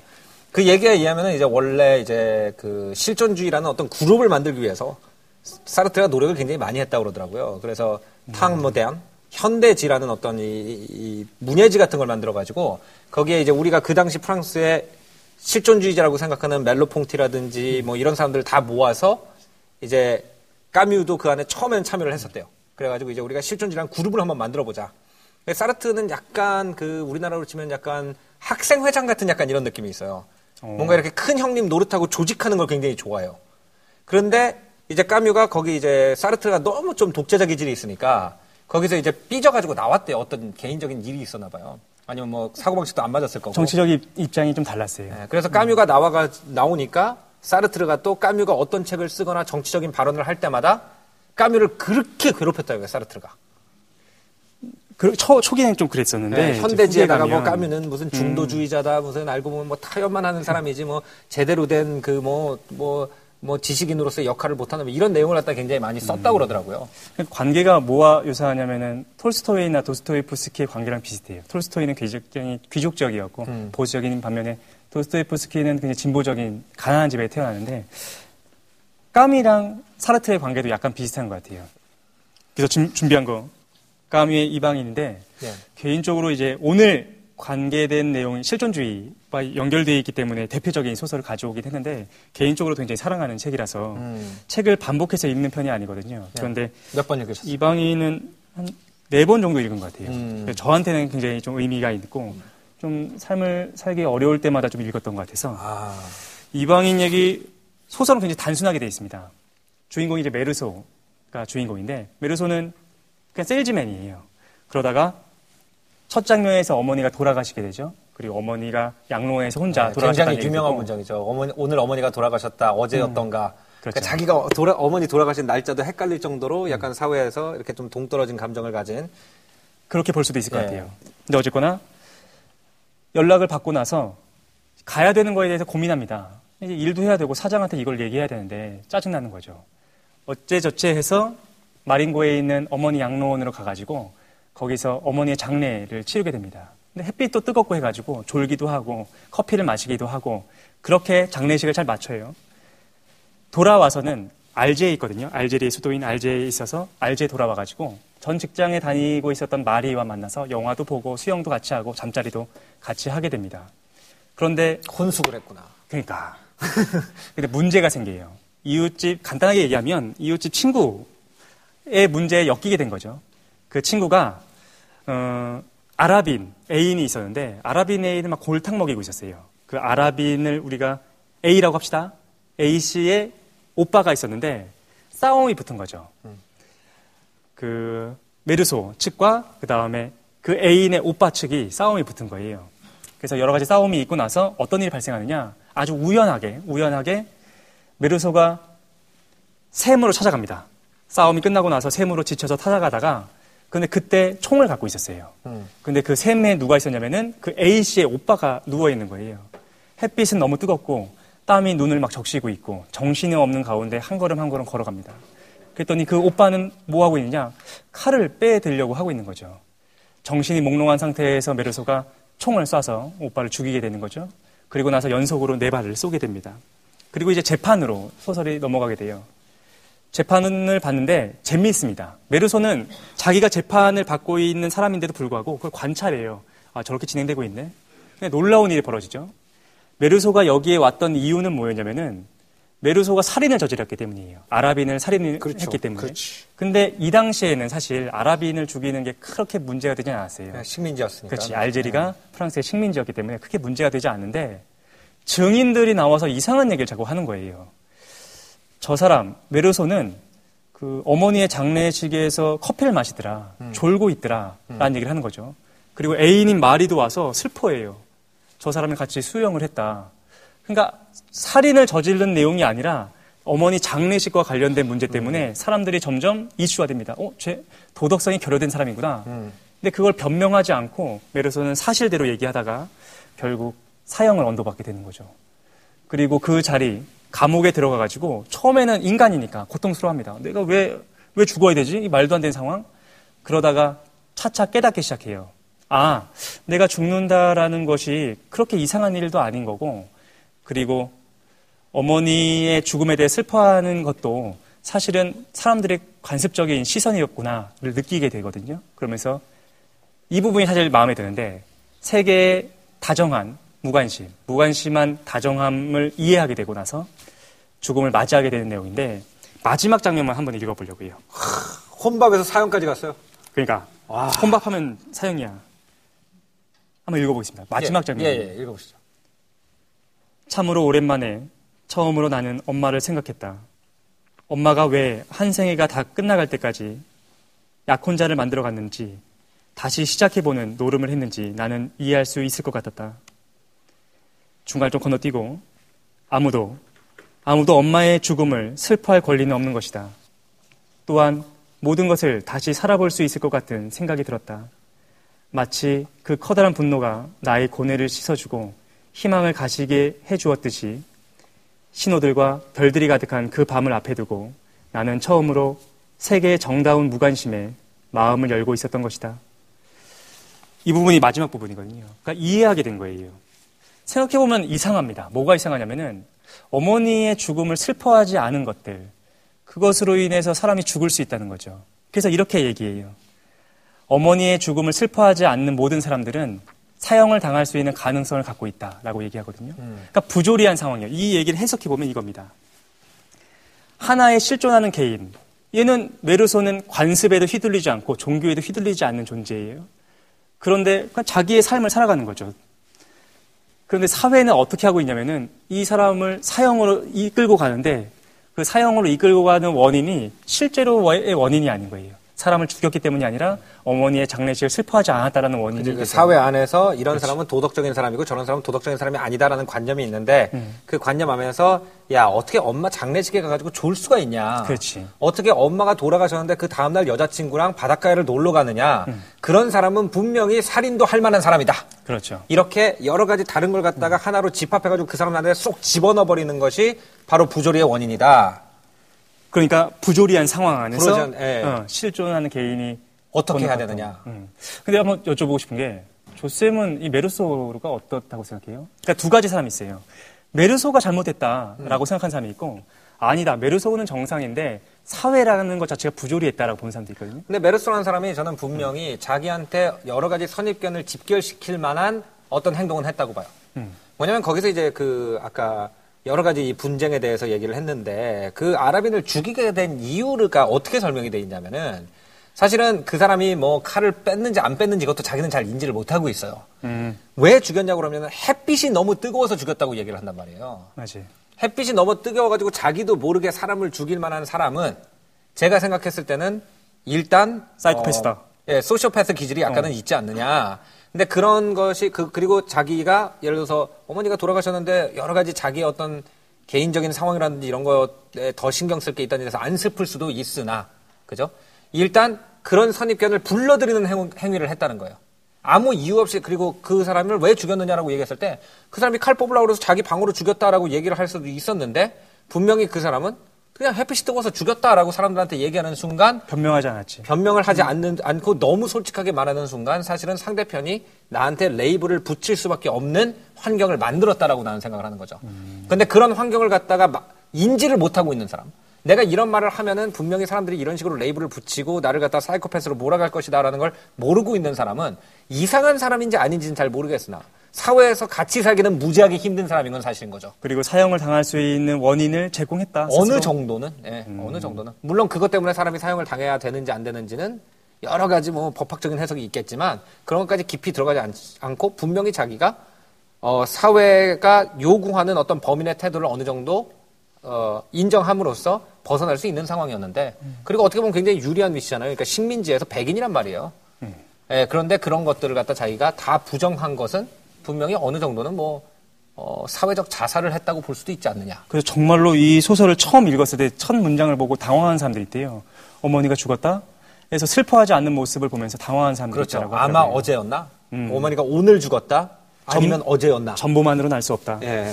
그런데 우리가 이렇게 나눠볼 수 있을 것 같아요. 어쨌든 실존주의적인 철학 그 소설이었고 두 가지 종류의 사람이 있을 것 같아요. 실존적이 실존주의적인 시각으로 보는 사람은 메르소가 곧고 사회가 구부러져 있다라고 볼 것 같고 반대로 구조주의적인 측면 하나의 개인이라는 것은 자신의 책임을 사회 안에서 해야 된다라고 보는 사람들은 메르소가 구부러져 있다라고 보는 것 같아요. 사회는 곧게 펴 있는데 근데 말씀하신 것처럼 어떤 게 옳고 그르고의 문제는 아닌 것 같아요. 시선에 대한 문제이고 이것이 우리의 혼밥이나 혼수를 바라보는 시선과 어느 정도 유사성이 있지 않는가 라는 좀 생각을 그렇죠. 해봤습니다. 그냥 그 사람은 단지 밥을 혼자 먹을 뿐인데 음. 사람들이 쳐다보면서 거기다 여러 가지 그 사람의 인격에 대한 뭔가를 붙이는 거죠. 저 그렇죠. 사람이 어떻게 살았으면 친구가 하나도 없어. 왜 여태 결혼 못했어? 살인을 저지를 가능성이 있다. 혼자- 밥을 먹는 거. 에이 그것까지는 그 정도 아니야? 아니죠. 예, 아, 그것까지는 알았어. 아니죠. 예. 그러면은 저도 이제 그 혼밥 쪽애들이 좀 그 혼밥 쪽들이 그러면 좀 비하 발언 같으니까 빼주시고 저도 이제 그 혼밥이라는 상황을 이해하기 위해서 아니면 또 그 혼자 밥을 먹어야 되는 이제 우리 같은 이 사람들이 읽었으면 좋겠다라는 생 좋겠다라고 생각한 책이 있어요. 어, 예. 저도 가지고 왔습니다. 뭡니까? 예, 저는 이제 철학이랑 건 별로 관련이 없고요. 이 브리아 사바랑이라는 사람이 쓴 미식 예찬이라는 책입니다. 아, 혼밥 쪽이니까. 그렇죠. 왜냐면 이제 그 혼밥 쪽이 사회적으로 문제가 되는 이유가 뭐냐? 그럼 여기 여러 가지 그때 우리 아까 보도 봤잖아요. 혼밥 쪽은 대체로 영양실조에 걸릴 어떤 가능성도 높고. 살인도 저질 수 있고. 아니, 그건 아, 아니야? 아니고. 알았어. 예, 예, 예, 그건 아니고. 너무 이- 이방인 아, 그렇죠. 같은 아, 책을 이제 음. 오독하시면은 아, 네. 예, 요렇게 될 수도 있는 아, 거예요. 그렇군요. 예. 그래서 이제 사실은 이제 혼자 먹기 때문에 대강 먹는단 말이에요. 대부분의 사람들이. 어, 그렇죠. 근데 왜 그러냐? 그럼 혼자 아까 이 레벨 테스트를 보면은 좋은 밥을 주는 데일수록 혼자 가기가 어색한 거예요, 사실 사람이. 그렇네. 그렇죠. 음. 그렇기 때문에 계속 사람이 혼자 먹어도 괜찮다고 생각되는 장소로 가게 되는 거예요. 그런 게 이제 편의점에서 삼각김밥 이렇게 되는 거죠. 하지만 저는 그걸 좀 바꿔봤으면 어떤가? 식사에 가장 중요한 게 뭐냐? 그럼 우리는 누구랑 먹느냐를 중요시한단 말이죠. 근데 그것에서 우리가 식사를 조금 더 물질적으로 보자는 거예요. 누구랑 먹느냐보다 더 중요한 것이 무엇이냐면 무엇을 먹느냐로 한번 바꿔보자. 어떻게 먹느냐. 그렇네요. 예. 음. 이게, 이게 약간 아까 이제 리스벳 박사의 이론과 잠깐 연결을 시켜보자면 우리나라 사람들 이제 한국 사람들이 친구들끼리 여행을 갈 때 어떻게 합니까? 한 다섯 명이 안 나가지고 이렇게 만나가지고 이제 뭐, 뭐 술을 한잔 하면서 얘기를 하고 있어요. 야, 우리 이번 겨울에 어디 놀러 갈까? 우리 다섯 명? 그렇게 얘기를 해요, 먼저. 그럼 일단. 다섯 명이 놀러 가기로 한 거예요. 네. 그러면은 야, 우리 뭐 갈래? 뭐 하러 갈래? 어, 산에 갈까? 그럼 얘 등산 못해. 산은 안 돼. 아니면은 스키 타러 갈까? 아, 얘는 스, 스키 못 하는데. 그래서 이제 결국 뭐 다 같이 온천에 간다든지. 그렇죠. 예, 이렇게 되잖아요. 그건 뭐냐면은 한국 사람들한테는 온천을 가는 게 중요한 게 아니라 그 다섯 명이 같이 가는 게 중요하다는 얘기예요. 어, 그럴싸한데? 그럴싸하죠. 음. 어, 그렇네. 맞는지 아닌지 모르겠지만 그럴싸는 해요, 일단. 아니, 맞는. 말 같아. 예. 음. 근데 이제 미국의 친구들끼리 계획을 할 때 보면 대체로 이래요. 야, 나 내일 스키 타러 가는데 같이 갈 사람. 그러면 다섯 명이 모여있다 한 두 사람이 손들면은 그래 우리 셋이 가자. 그냥 이렇게 된단 말이죠.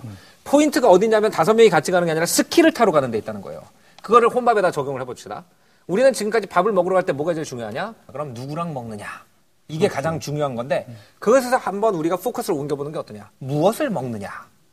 그래서 여기에 이제 여러 가지 그 그래서 이제 이 브리아 사바랑의 미식 예찬이라는 책이 이 음식에 집중하게 해주는 책이에요. 아, 누구랑 그래요? 같이 먹느냐가 중요한 게 아니라 음식 자체에 집중을 해주게 하는 책. 사실 이게 우리나라에서는 잘 알려지지 않았지만 프랑스에서는 굉장히 유명한 책이에요. 그래요? 예, 프랑스 사람들이 먹는 걸 굉장히 중요시하는 거 알죠? 한국에는 백종원 씨. 예, 예, 좀, 어, 예, 예. 예, 예, 예. 네, 그렇습니다. 어, 약간 뭐 그 시대, 약간 그런 많은 사람들이 알고 있던 약간 연예인급. 아, 예, 그래요? 그 시대, 지금부터 뭐 한 200년 전에 연예인급 요리사였다고 돼요, 이분이. 어. 그래서 이 책을 썼는데 이 책은 어, 까뮤와 책과 다르게 굉장히 밝은 책이에요. 예, 이렇게 좀 읽고 나면 울적해지는 책이 아니라 이분이 자기 뭐 요리 먹으러 갔던 사람들의 여러 가지 우화나 그 사람들의 코믹한 행동이나 이런 거를 갖다 쫙 풀면서 그 안에서 밥을 먹는 자세, 태도, 우리가 음식을 어떻게 대해야 되고 어떻게 먹는 것이 잘 먹는 건가 이런 것에 대해서 이제 여러 가지 얘기를 풀어나가는 정말 배 잡고 깔깔 웃으면서 읽은, 읽을 수 있는 책이라는 게 또 이 책의 장점이에요.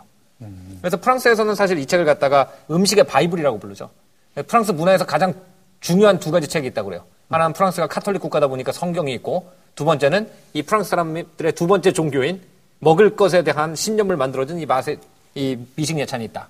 이런 얘기가 있을 정도로 굉장히 어, 어떤 프랑스 사람들의 필독서 같은 그런 느낌이 있는 책이고요. 그리고 프랑스 요리하면은 되게 고급지고 잘 먹는 걸. 그렇죠. 엔겔지수가 굉장히 높다고 그러죠. 선진국임에도 불구하고 어. 사람들이 요리에 쓰는 돈이 어마어마하게 많은.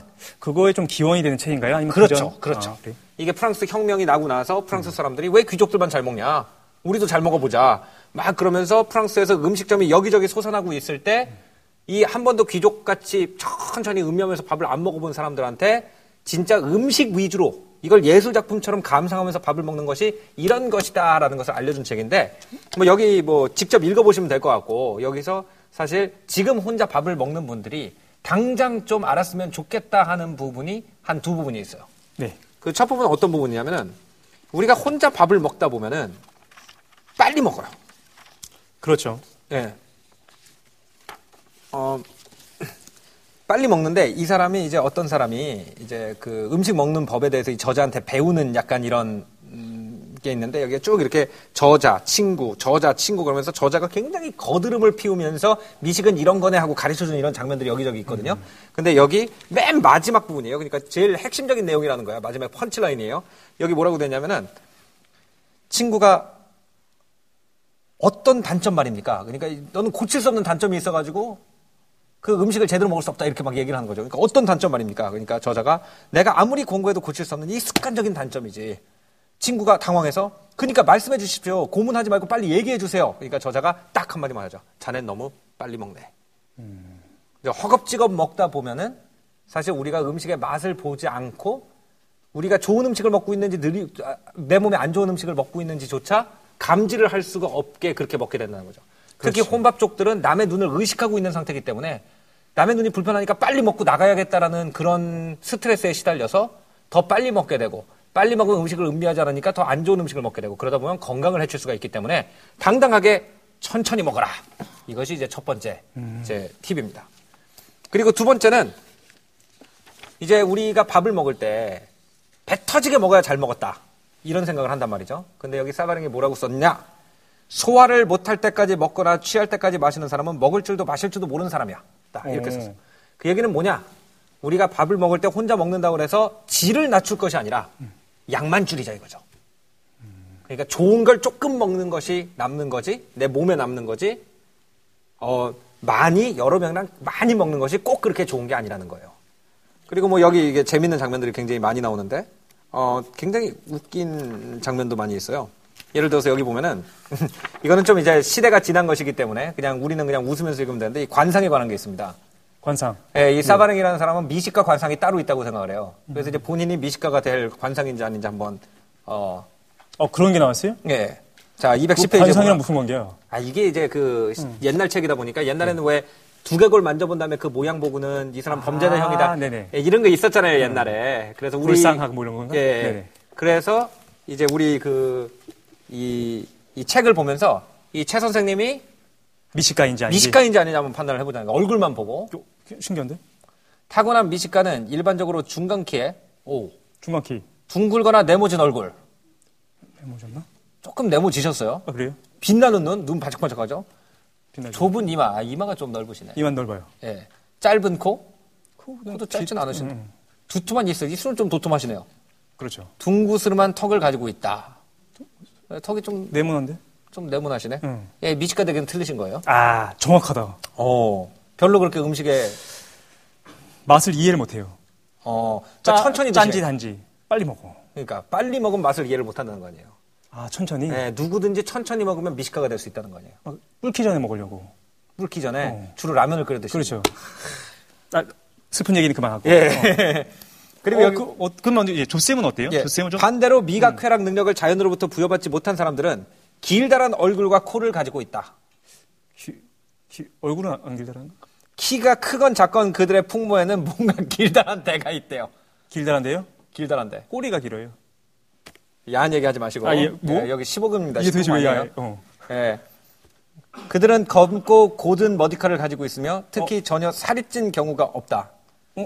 어? 이 바지라는 것을 발명한 것이 바로 맛을 모르는 사람들이에요. 아. 그러니까 옛날에 로마 시대에는 그냥 토가 입고 다녔잖아요. 네. 그럴 때는 미식가들은 주로 퉁퉁한 사람들이니까 전 미식가가 안 될 거랑 좀 가깝네요. 아 그래요? 바지가 잘 맞으세요? 바지도, 예, 그죠. 아 그렇구나. 조쌤은 어, 어때요? 저도 자, 근데 맞춰볼까요? 관상을 보면 미식가가 자 아닌 스타일인데? 중간 키에 네모진 얼굴은 아니고 아니요. 달걀형이고 빛나는 눈, 좁은 이마, 이마 좀 좁은 편인가요? 눈이 너무 커. 좁은 이마인가요? 이마가 좁나요, 제가? 적당한데? 짧은 코, 퀸데? 두툼한 입술? 적당한데? 제 스타일이십니다. 어, 무슨 얘기 하는 거야? 어, 알겠습니다. 큰일 날 뻔해. 어쨌든 어, 계속 보니까 잘생겨가지고. 예, 우리 어. 우리 둘 중에 미식가는 없다. 없다. 예, 없는 걸로. 예. 그 다음에 이게 굉장히 또 재밌는 게 뭐냐면은 이 사람이 왜 우리도 이제 보양식 이런 거 좋아하잖아요. 네. 여기 보면은 이제 여러 가지 여기 기력을 회복해주는 모약이라는 단원이었습니다. 어. 그래서 여기 보면은 뭐 굵은 양파 6개, 당근 3개, 파슬리 한 스름을 준비해서 어떻게 냄비에 끓이면은 기력이 회복된다는데 자기 요리 능력을 얼마나 맹신한 사람이냐면 이 사바랭이라는 사람이 여기 이것을 마셨더니 사람이 어떻게 됐느냐? 비가 시인이었던 사람이 낭만파 시인이 됐다. 그 옛날에 슬픈 것만 쓰던 사람이 갑자기 낭만적인 시를 쓰더라. 먹는 게 바뀌었다고? 예, 먹는 게 바뀌었다고. 불행한 재앙으로 끝나는 밋밋한 소설밖에 끝, 에, 쓰지 못했던 한 부인은 아름답고 행복한 결혼으로 끝나는 훨씬 나은 두 번째 소설을 썼대요. 자기가 음식을 이 보양식을 해줬더니. 그래서 사바랭은 무슨 얘기를 하냐면은 네가 뭘 먹는지 나한테 알려주면 나는 네가 누군지를 알려주겠다라고 얘기를 했어요. 그래서 이 먹는 것을 통해서 사람의 인격이 바뀔 수도 있고 이런 얘기인데 뭐 이것은 이제 워낙 옛날에 쓴 책이기 때문에 100%다 믿을 건 아니지만 워낙 책이 전개가 유머러스하고 재밌는 데다가 이제 우리도 한번 그 음식 위주로 한번 먹는 걸 생각해 보자. 혼자 먹고 둘이 먹고 셋이 먹는 것보다 무엇을 얼마나 천천히 음미하면서 먹는 것이 더 중요하다는 생각도 한 번쯤은 해볼 만하지 않느냐. 그런 의미에서 이제 이 책을 좀 추천드리고 싶습니다. 어, 어, 적- 적절한 것 같아요. 음식에 대한 관점을 관계성에서 음식 자체로 좀 돌릴 필요가 그렇죠. 있다. 실존주의적으로. 그렇네. 예, 음식, 그러니까 아니면 본질주의적으로 봤을 때도 밥의 식사의 본질이 우리는 뭐, 뭐다? 가족이 모여가지고 타하호호. 그러니까, 어. 그게 본질이 아니라 식사의 본질은 좋은 음식을 먹는 거다라고 본질을 바꿔 보면은 그죠? 아니면 실존주의적으로 음식 자체를 우리가 더 중요시하자라고 생각을 한다면은 아마 우리가 혼밥이라는 현상을 보는 눈도 많이 바뀌지 않을까 생각합니다. 그 얘기는 너무 중요한 얘기 같아요. 어떤 얘기냐면은 천천히 먹고 적당히 먹어라라는 거. 저는 사실 어려웠는데 일부러 그 좀 있어 보이려고 그 실존주의가 좀 집어넣어봤어요.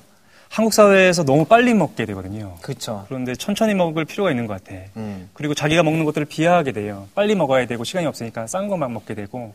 그런데 어떻게 보면은 경제적인 문제 때문에 그럴 수밖에 없는 상황도 슬프긴 하지만 네, 근데 저는 이제 음. 그 편의점에 가서 삼각김밥을 먹을 때도 밥 한 톨 한 톨을 씹으면서 먹는 습관을 들였어요. 어 정말 예, 그런데 근데 필요한 것 같기도 해요. 한국 사회에서 지금 예. 너무 급하게 먹고 사는 일에 매진하다 보니까 시간이 없는데 먹는 때만이라도 그리고 굉장히 그게 다이어트에 좋아요. 어 그래요? 예, 왜냐하면 사람이 몇번 씹었냐를 가지고 뭐 포만감에 이게 영향을 준대요. 네. 그래서 빨리빨리 먹으면은 자기가 먹는 양 이상의 밥을 먹었는데도 자기 배가 찼다는 걸 인지를 못한대. 음. 어쨌든. 자, 혼밥에 대한 다양한 관점의 책을 소개한 오늘의 교양 수업. 이번 수업을 통해서 혼밥 쪽을 무조건 이상하게만 바라보는 시선을 좀 벗어나서 어, 그들의 입장도 한번 고려해보는 그런 시간이 되었으면 합니다. 네, 그렇죠. 그 혼밥이라는 것이나 혼술을 좋고 나쁘고의 개념으로 볼 것이 아니라 다양한 사회 현상으로 좀 볼 필요가 있다. 근데 그 얘기를 좀 하고 싶어요. 마지막으로 어떤 얘기를 하고 싶냐면은 이 얘기가 불편하신 분도 있을 것 같아요. 그렇겠죠. 왜냐하면 그런 상황이 아니다. 경제적으로 지금 먹고 살기 힘들고 바빠 죽겠어서 먹는 이 슬픔을 맛있는 걸 먹고 실존주의적으로 철학적 분석하는 게 말이 되냐. 당장 먹고 살기가 빠듯해서 이렇게 하고 있는데 라고 얘기하시는 분들이 너무 많이 있고 실제로 그런 분들에 대해서 좀 주목을 해야 된다는 생각이 들거든요. 근데 이제 조쌤도 그렇고 말씀해 주시는 본질은 그런 거죠. 그런 상황을 타개해야 되는 건 사실인 거예요. 정치 경제적인 문제를 우리가 해결하기 위해서 노력해야 되는 건 사실인 거야. 그렇다고 모든 문제가 해결되기 전까지는 삶의 순간순간을 막 임시로 살자, 대충대충 때우자. 그렇죠. 그러면 네. 안 된다라는 그러니까 말씀이죠. 이걸 좀 쉽게 비유를 하자면 이런 게 있어요. 그러니까 제가 아는 분이 있는데 제가 아는 분이 이제 그 자녀 학비를 대느냐고 좀 월세를 굉장히 오래 사셨어요. 어, 근데 이제 월세를 사시다 보니까 항상 머릿속에는 내가 언젠가는 집을 사겠다는 생각을 하고 계시는 거예요.